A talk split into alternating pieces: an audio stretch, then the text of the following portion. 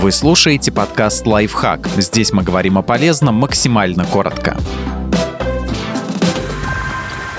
Четыре правила цифровой гигиены, за которые вы скажете себе спасибо.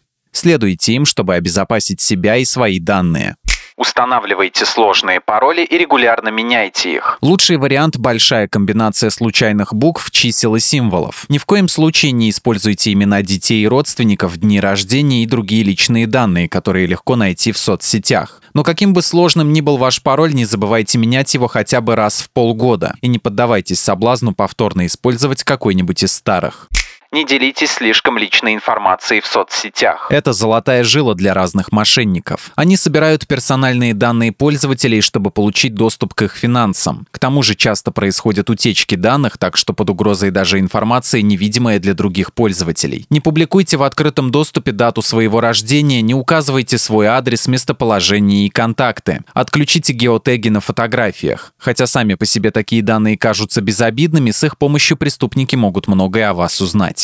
Регулярно проверяйте историю финансовых операций. Мошенники пользуются похищенной информацией, чтобы быстро снять деньги с вашего счета или взять заем от вашего имени. Поэтому обязательно смотрите выписки по картам, особенно кредитным. А раз в год запрашивайте свою кредитную историю, чтобы проверить, не открыты ли на ваше имя чужие займы. При возможности настройте в банковском приложении двухфакторную аутентификацию. Тогда при входе вам нужно будет вводить не только пароль, но и код из смс или пуш-уведомления. Этот метод безопаснее, чем обычная активация приложения.